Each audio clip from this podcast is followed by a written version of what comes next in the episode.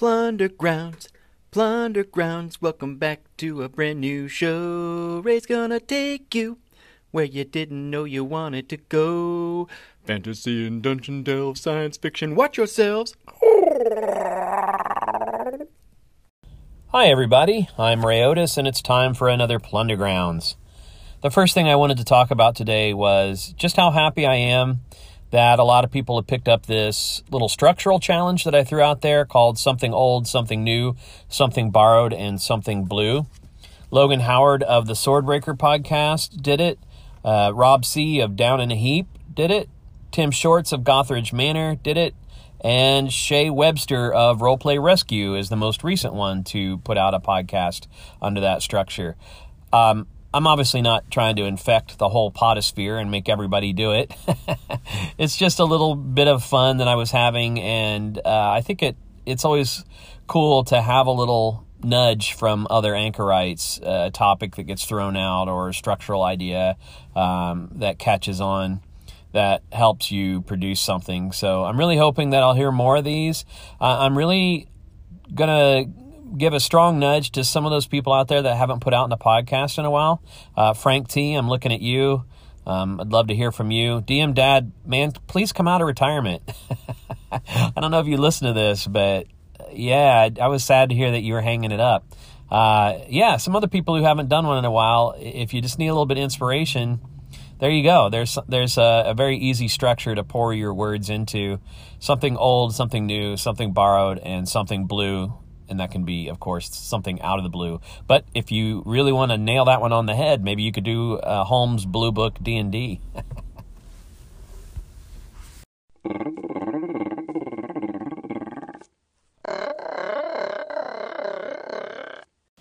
The second thing I wanted to talk about was making your monsters a little bit more interesting in challenges. And this was just something I was thinking about on my walk today.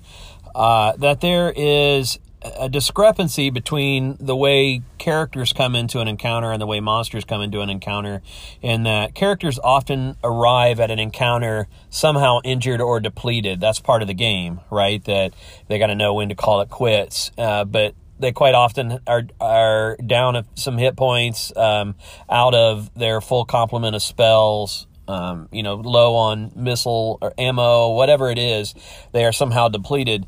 But unlike characters, monsters seem to always come to a fight fresh. Why is that? That's silly. Uh, they have obviously not been in stasis, just waiting on adventurers to come by. Um, although often that's the way we play them. You know, um, bugbears uh, perennially sit around a table rolling dice until characters show up, uh, and then jump up, flipping the table over to attack. Uh, but uh, so here are some ideas. Just thinking about uh, putting monsters in a, a compromised state when characters find them. Monsters could be drunk. You know, those same bugbears that were sitting around rolling dice have been swilling grog or whatever that whole time. And when characters show up, maybe they jump to their feet, knocking over the table, and it's pretty evident that they are unsteady on their feet. So uh, they fight with reckless abandon, but they also aren't uh, very good at, uh, you know, they aren't maybe they have a disadvantage to hit, or or um, you have an advantage against them to hit them, something like that. You know, some real simple mechanic to kind of represent the fact that they're drunk, uh, or that or that on a critical hit they fall over, um, you know, and and uh, knock their heads on the wall or pass out or just or vomit in the corner or whatever. Um, injured, of course, is another way to play them. You know, that's I've seen this before as a way to introduce a dragon to a lower level party, which is to have an injured dragon. But you know that's pretty dramatic in the sense that you're going to the right to the top level there. Why not knock a few hit points off of you know half of the things that players encounter and just say like, okay, well, this guy's been in a few scrapes. He's got some you know he's got some scars and some fresh wounds and and uh, you know you and behind the screen you you knock him down to two thirds of his hit points or half of his hit points. The uh, other thing on that same vein is that it's not just hit points, right? You want to have them depleted of good weapons, like maybe they have a broken sword or, or rusty equipment, or uh, depleted of spells. Maybe they fired off some of their best spells that day. And there's kind of interesting bits to explore there, which is where have they been? What what did they just get in a fight with? Why are their spells gone? And asking those questions of yourself might make your dungeon more interesting and more alive because it means things are happening off screen uh, when the players aren't there, that the dungeon is still in motion and things are happening in it. Finally, I'll say that um, this goes along the same line as morale. You know, people say use morale, and when monsters are down half of their numbers or whatever, roll to see if they flee. It's especially important for things like kobolds and goblins. But along those same lines, I would say make sure you know what the monsters want. What what is their instinct? Um, what is their agenda? It's not always to kill and eat the characters, right? I mean, not every monster is out just to kill PCs uh, and or eat them. They probably have other agenda. Maybe their agenda is to keep them holed up in a place or drive them towards a specific trap or room. Maybe their agenda is to just um, attack long enough to let somebody in their party escape to warn others. Maybe they want to take something from the characters, and as soon as they get that thing, they will run with it rather than trying to finish off the characters. So spend a little bit of time thinking about what the monsters want and then play the combat to what they want instead of just saying all right that's initiative let's fight until it's not interesting to fight anymore until there's enough you know uh, monsters on the floor or characters on the floor to call it quits uh, make your combats a little more interesting than that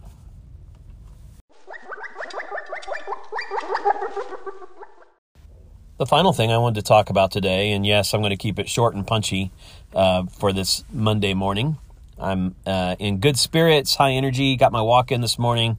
Um, and to be fair, I hope my in laws never listen to this podcast, but they're leaving tomorrow. And they've been in our house for uh, almost two weeks. and uh, I'm excited for them to leave. I love my in laws, they're great people, but having anybody in your house for that long is a little rough. And, uh, you know, as. Um, as parents age, they present more problems, right? Um, and so we're at that time of our life, my wife and I, where we're looking at our parents and realizing that their needs are changing and that we have to kind of step up a little and make sure that we're meeting those needs or help them get through the last years of their, you know, last decade or two of their lives with as much grace and uh, fun and uh, health as possible. So it's been a little challenging, and uh, I'm I'm ready to go back to a normal routine uh, where I'm only responsible for me and my family, you know, immediate family, and uh, don't have to feel like I um, have to entertain people or have conversations. Well, this is all a little bit beside the point. What I really want to talk about is Troika, which has nothing to do with my in laws at all. Troika has been around for a while, and it was a subject in the pilot episode of my very first podcast of Plundergrounds. But uh, recently, there was a new edition printed at the end of a long Kickstarter period. I think the Kickstarter was maybe eight months ago or something like that. Um, I think it was just over when I uh, when I recorded my first episode back in September. So let's say it was you know midsummer last year that the Kickstarter was, and uh, the books came out recently. People have been getting them, and uh, they went on sale. As soon as I saw what the physical book looked like, uh, in fact, if I'd have read the rules to Troika during the Kickstarter or before it was over, I would have backed it. But since I didn't, I had to wait until they came out, and now I um, uh, have got my book. I've ordered my book, and it is coming to me in physical form. I've got the PDF, but the PDF doesn't look as good as the physical book. It's certainly easy to read. It's just that the fonts are a little different and such. Um, the spacing between art and, and text and all that. And I've, I've heard that the, the physical book looks better, so I'm just going to wait on the physical book to read it. Plus, I think the art is, at least in this edition, is maybe an important part of the game. I heard somebody describe Troika the other day as having a strongly implied setting. And I thought that was a funny, almost oxymoronic turn of phrase and very accurate. It is a strong setting and it is an implied setting, meaning the setting is not uh, very well, it's not well, it's not nailed down, right? it doesn't have all the chamber pots nailed down. It could be a lot of things. It could be different for a lot uh, for every group. Uh, there are going to be some commonalities, but there's also a lot of open-endedness to it, a lot that's evoked or implied. But it's done so in a very potent, strong way so that you want to create around that space. And I have decided that I am going to run a game of Troika, period whether I do that with my local group or whether I run it online or uh, I don't know how it's, or, you know, at a con, whatever, I'm going to run this game. Uh, I'm really intrigued by it. I, it and Into the Odd have, have um, pushed a lot of buttons for me. I think they are thematically cousins, uh, Into the Odd and Troika, that is. And I've been reading things lately that kind of play into this. So I've been reading a lot of science fiction, uh, been catching up on my reading of the Expanse series. I uh, just finished Nemesis Games and uh, and the short story that comes after that, which is called uh, oh the Vital Abyss. And now I'm in Babylon's Ashes. I finished the Bobiverse uh, trilogy, which I mentioned on another podcast about artificial intelligences and spaceships. Um, and uh, my reading club right now is doing a slow read of Gene Wolfe's Shadow of the Torturer series, the New Sun series. Uh, I have read that before, but it's been ages ago, and I read it too fast. It's a book I think that's going to pay off better in a, what we call a slow read. By the way, this is a, um, a sidecar discussion, but uh, slow read is an idea I introduced to our online book club a little over a year ago, so uh, beginning of 2018. I came up with this idea that uh, in the slow food movement, you have this idea where you eat really slowly and you really consider each bite and pay attention to you know what the food is composed of its its smells its texture where it comes from. You know you really think about what you're eating rather than just snarfing down uh, food and enjoying the sensations it gives you and then you know just cramming one thing in your face after another until it's over or having conversations that are um, at, at, a perpendicular angle to the food that really keeps your mind off of the food. So we, we sometimes read like that, just read to get done so we can get to the next book. And I said, let's do a slow read where we just do a couple chapters a week and we take a work that's rich and leveled and deep and do a couple chapters a week and then discuss those chapters on a weekly basis people can keep up or not as they like, but I suggested that uh, some of the rules of the slow reader this you don't rush ahead. Um, it, it's prohibited to read ahead, uh, so just don't let yourself do that because anticipation is part of it, part of the fun, right? Anticipating the next bite. So you can't read ahead. Um, you're not supposed to talk ahead so that people who haven't read the books before don't get a lot of spoilers. Uh, and you are, if, if you fall behind, the best thing to do is not try to catch up, but just jump back in at the chapters that uh, are being read that week and just discussing those chapters. Because of the way the discussion goes, it's kind of focused on those chapters and there are some callbacks, but you can really kind of keep up just by reading that week's uh, chapters. And then if you need to get up you know you can go back through the comments from a previous week just to see what happened if you don't have time to catch up on the reading. But it's kind of a no guilt drop in drop out long form discussion. And it's been really good. So we read lord of the rings last year and it was one of the best readings that i've ever had of lord of the rings just because you know you get to really spend time with the chapters. And by the way i am a strong Tolkien apologist. I don't, there's a lot of hate for Tolkien these days, and I think it's kind of fashionable to trash him. W- whatever. If you don't like Tolkien, that's fine. I, I don't. I don't dislike you for not liking Tolkien. I totally get that his writing style is not for everyone. But uh, people that, that go around basically pooping on Tolkien and saying he's a bad writer and that his books are terrible and tedious and um, somebody called him a tedious blowhard the other day online and i'm like what are you kidding like you know i mean that's ridiculous um, you can love Moorcock or um, Robert Jordan or George R. R. Martin or any other fantasy art, author that you like without having to trash Tolkien. He is a much better writer than people give him credit for. You have to look at the time he was writing. You have to look at everything that has come before and after him. Um, and you have to really appreciate where you know what his voice is, uh, where it's coming from, and what he's building there. I actually think Lord of the Rings has a much tighter structure than most people will give it credit for. Uh, there are maybe two chapters in the whole book that I felt like were a bit of a throwaway. Uh, Tom Bombadil is a good example, and I love it. I actually think it adds a lot to the book, but it is a very mysterious chapter in the way it fits in with the overall thing. And then the other one that I can think of off the top of my head is. Um, when Galadriel um, has her parting gifts and speeches. Uh, that chapter is a little bit drawn out for me.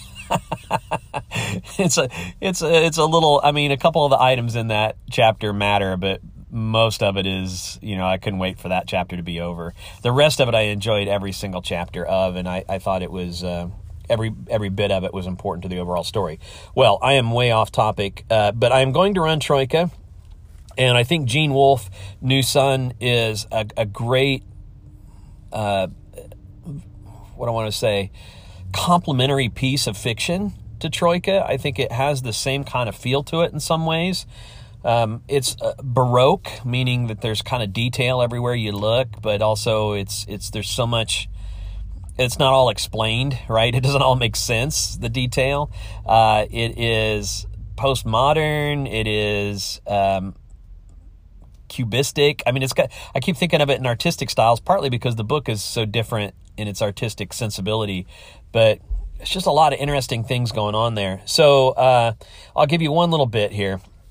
I've been thinking about doing the prep method that uh, Jason Cordova suggested, the 731 method. I think that's what it is, 731. I'm going to have to go back and look at my numbers now. Uh, but I mentioned a previous podcast. So, uh, one of my things is uh, uh, an NPC called Linux ZI.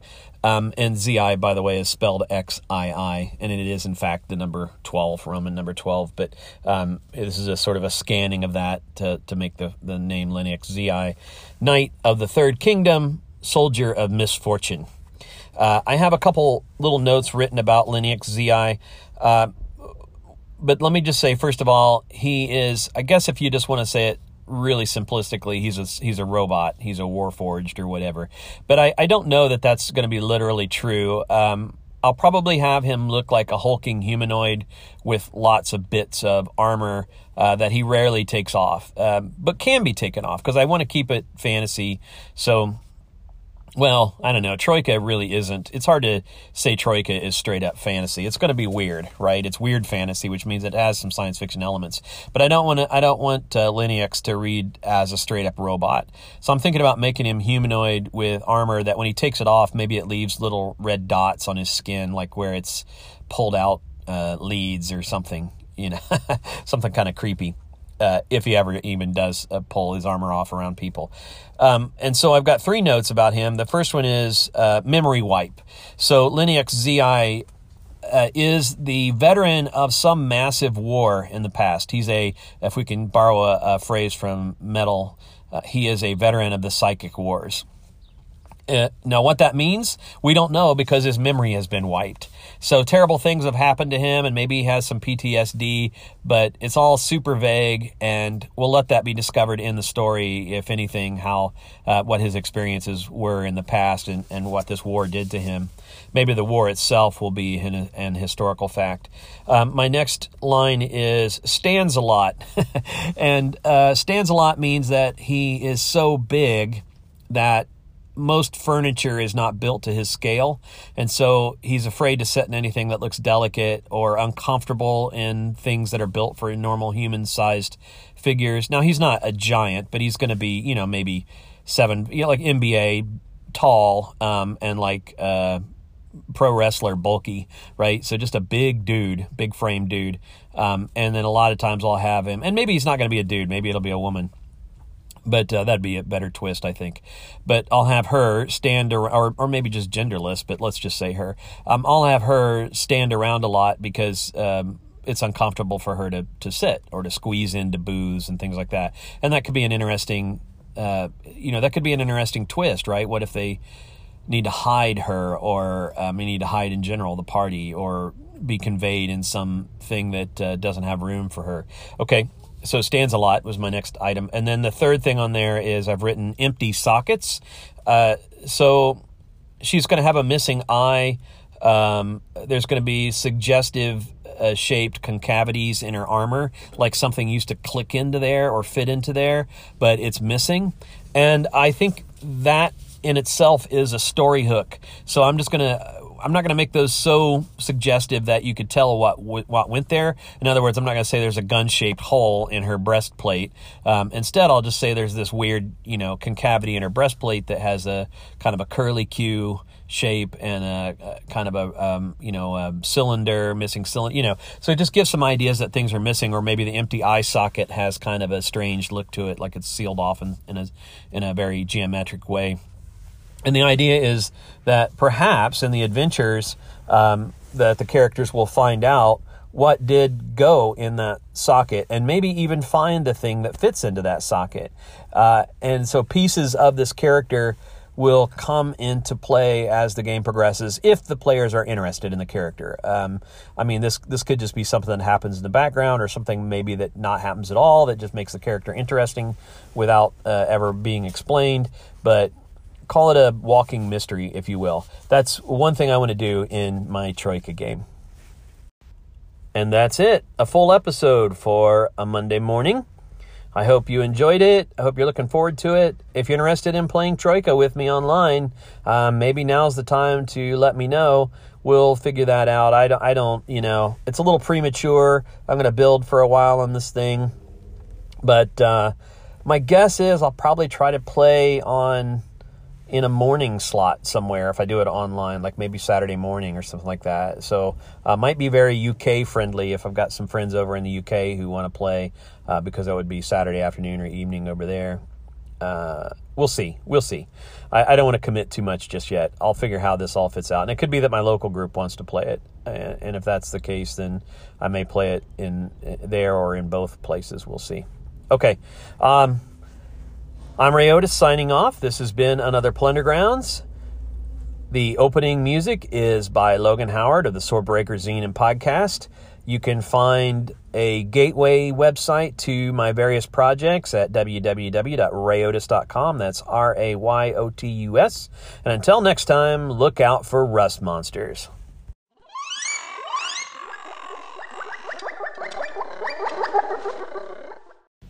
Hey, one other thing. If the sound quality was a little better on this episode, let me know.